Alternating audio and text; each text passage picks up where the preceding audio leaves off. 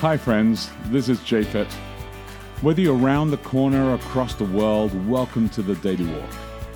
I want you to take a moment today to pause in Jesus and see what new thing could take place in your life. At the end of this podcast, you can download our app, Boulder Church, or visit us online at boulder.church to connect. And remember, we would love to hear from you as we prepare for our messages every Saturday morning on the Daily Walk. Good morning. It's Thursday, June 28. Welcome to Daily Walk. I am Becky De Oliveira. And I am Japhet de Oliveira. Japhet, would you go ahead and pray Yeah, for us? absolutely. Heavenly Father, just again want to thank you for the week that it's been, for all the things that we've been processing, a life that we've been living together with each other. And we ask God for a blessing on this moment now as we dialogue through this text. Uh, God, it's just so rich with uh, so much truth inside it, so many stories that Paul has actually mapped together. May we see these insights and uh, may it bring us good joy. In Jesus' precious name, amen. Today we are reading from the New International Version, Romans 3 21 through 31. Subtitle on this one is Righteousness Through Faith. But now, apart from the law, the righteousness of God has been made known, to which the law and the prophets testify. This righteousness is given through faith in Jesus Christ to all who believe. There is no difference between Jew and Gentile, for all have sinned and fall short of the glory of God, and all are justified freely by his grace through the redemption that came by Christ Jesus. God presented Christ as a sacrifice of atonement through the shedding of his blood to be received by faith. He did this to demonstrate his righteousness because in his forbearance he had left the sins committed beforehand unpunished. He did it to demonstrate his righteousness at the present time so as to be just and the one who justifies those who have faith in Jesus. Where, then, is boasting? It is excluded. Because of what law? The law that requires works? No, because of the law that requires faith. For we maintain that a person is justified by faith apart from the works of the law. Or is God the God of Jews only? Is he not the God of Gentiles too? Yes, of Gentiles too, since there is only one God who will justify the circumcised by faith and the uncircumcised through that same faith. Do we then nullify the law by this faith? Not at all. Rather, we uphold the law. It just occurs to me, you know, all of these translations are talking about how n- none of us can boast anymore. We can't boast about works. But I just thought, well, couldn't you boast about your ability To not boast? to have faith? Oh, okay.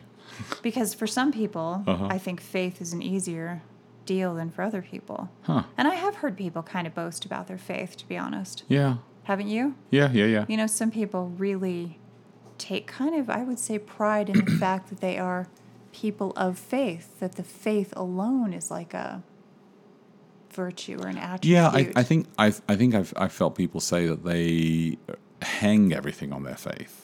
Yeah. Um, and that they, that faith is there like their rock and, and their solid ground that they kind of like and they use phrases like that to Yeah, describe. and I feel jealous about people like that because I, like don't them. I don't feel that I am a person of great faith Hmm. actually. Um, no, I think I'm a person of great uncertainty about almost everything.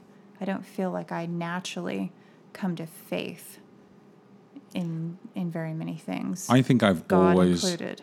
I think I've always naturally come to faith. Yeah, I would agree with that about you. Yeah. Well, I think I've even I think read I've always things that desired it. suggest that people's brains are different. That if you look at is it the frontal lobe or something, Yeah. that people who are highly religious, their brains are formulated differently. So if let's just say that that's what it is, right? Um, Yeah. Some people are like, hey, They the wired more to, to like God and faith, wired yeah. less to want like God. What does God do with those who actually are wired less to, to like God and Well, that they might never be an example of where he uses different rules for different people. exactly and and so, then they they are saved in a different way that we would not anticipate. Yeah, I mean that includes somebody like me because I've always felt a kind of a disadvantage that faith is sort of it's it's kind of a struggle. Like it's something I have to try to do. It doesn't come naturally. Well, I, I feel that way about worship um, and uh, the expression of worship and, and the way that people actually engage in worship. And, and there are people who worship who are silent and they enjoy worship just by being still. There are people who en- enjoy worship and they're very expressive. And, and I think if we can, if we can see the range of that, we understand that people connect to God differently, Yes. and that's good and that's important. Mm-hmm. And and Well, that, I mean, it's it's just the way that it is. It's Yeah. kind of you can't tell people how they should feel. or respond. I don't think. No, I don't, I don't think so either. But I do think. Well, I think that I think you can actually help people to actually understand why they do respond the way they do, Yeah. and I think that's important. But I, I agree with you. You can't tell them to respond in a particular form, but they need to know what is the the rationale behind it. So, here's our question for today: What is one area in your life where the same rules don't seem to apply to everyone? Do you think that it is by God's design or the result of the world in which we live? An area of my life in which the same rules don't apply to everyone. Do you think that is by God's design or the result of the world in which we live? Well, I definitely What is one area in your life where God's the same rules don't seem to apply to everyone? Are you thinking something for you? Uh, TSA. Uh, Well, that's because you've paid no. to get special treatment.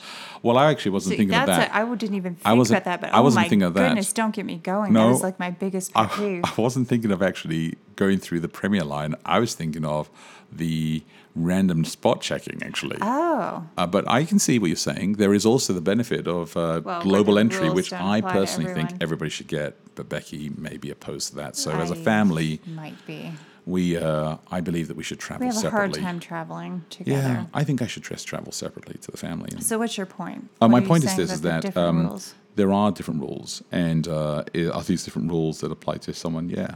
Well, you mean like people, un- children under the age of twelve, where they don't have to take off their shoes? Is that what you mean? Mhm. Yeah, I bet. different That rules? thing. Do you think that it's by God's design the result of the world? I think it's the result of the world we Oh, I think God designed TSA definitely, personally, no doubt. I was thinking. But I think of, what Paul, what Elijah is trying to pull out of here is that grace is meted out to everybody, and it's irrespective of who we are. And it doesn't make sense how some people get like a ton of grace, and some only need a little bit of grace, right? Yeah. Uh-huh. Which you were you were talking about earlier in the week, you know. Um, and I think uh, that's right. It's a really great question, uh, and I think that this is a difficult thing for us to to handle. But I think that that's the righteousness of God. The it's not about our righteousness; it's actually about God's righteousness.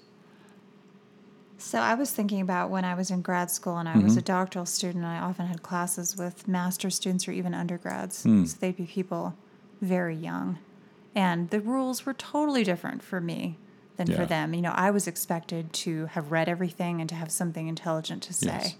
Um, and in part, my job was supposed to be to try to show other people how to be a person in a class. Yeah, And but you that- probably felt felt that, that you probably totally felt that when you were like four years old. No, yeah. I was Okay. a terrible student when I was four. I wasn't a student when I was four. I was running around and climbing trees like a child should be. Uh-huh. But um, that is something where I, I didn't feel bitter about the difference in expectations at all. It seemed fine and right and good to me.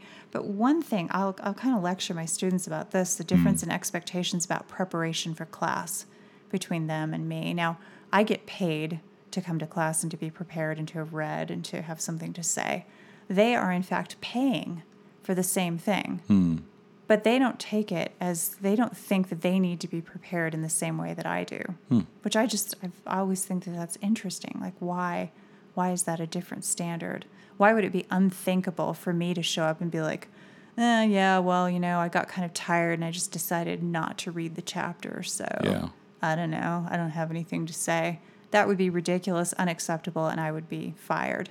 But my students can do this regularly, and they don't expect there to be any kind of repercussions. They would think I was a monster if I If they got a low, them. if they got a lower grade. Oh yeah, I've had I've had students um, complain to me if I take participation points off because they clearly have nothing to say and have not read the material Yeah. and cannot in any way participate in class. But those- but they still think that. I should give them full points. Those classes for really that. are just awful when they haven't read it. Yeah. Well, yeah, when everybody's just kind of staring at me because they don't read and they don't Yeah. believe. And many of them brag that they have never read a Yeah. book or an article, that they don't have to. and I think what I'm we like, should do is we should graduate them. That's what we do, as Mm. it turns out. Yeah, that's not a good idea. That is what we do. The world is going to be, continue to become a more and more interesting place It as is. time goes. But, you know, So, uh, question for us to think about. Our time's up for now, but uh, what is one area in your life where the same rules don't seem to apply to everyone? Uh, do you think that it's by God's design, the result of the world in which we live? Think about the passage as well and what Paul is drawing on and the beauty of grace and the extension of grace and uh, the righteousness of God. Look after each other, live love, and we will connect tomorrow. Hey, thanks again for listening to the Daily Walk podcast today. Hey, if you remember, if you have any questions, reach out to us online at boulder.church. And if you can help support us, please feel free to give online at boulder.church forward slash give. Until next time, look after each other and live love.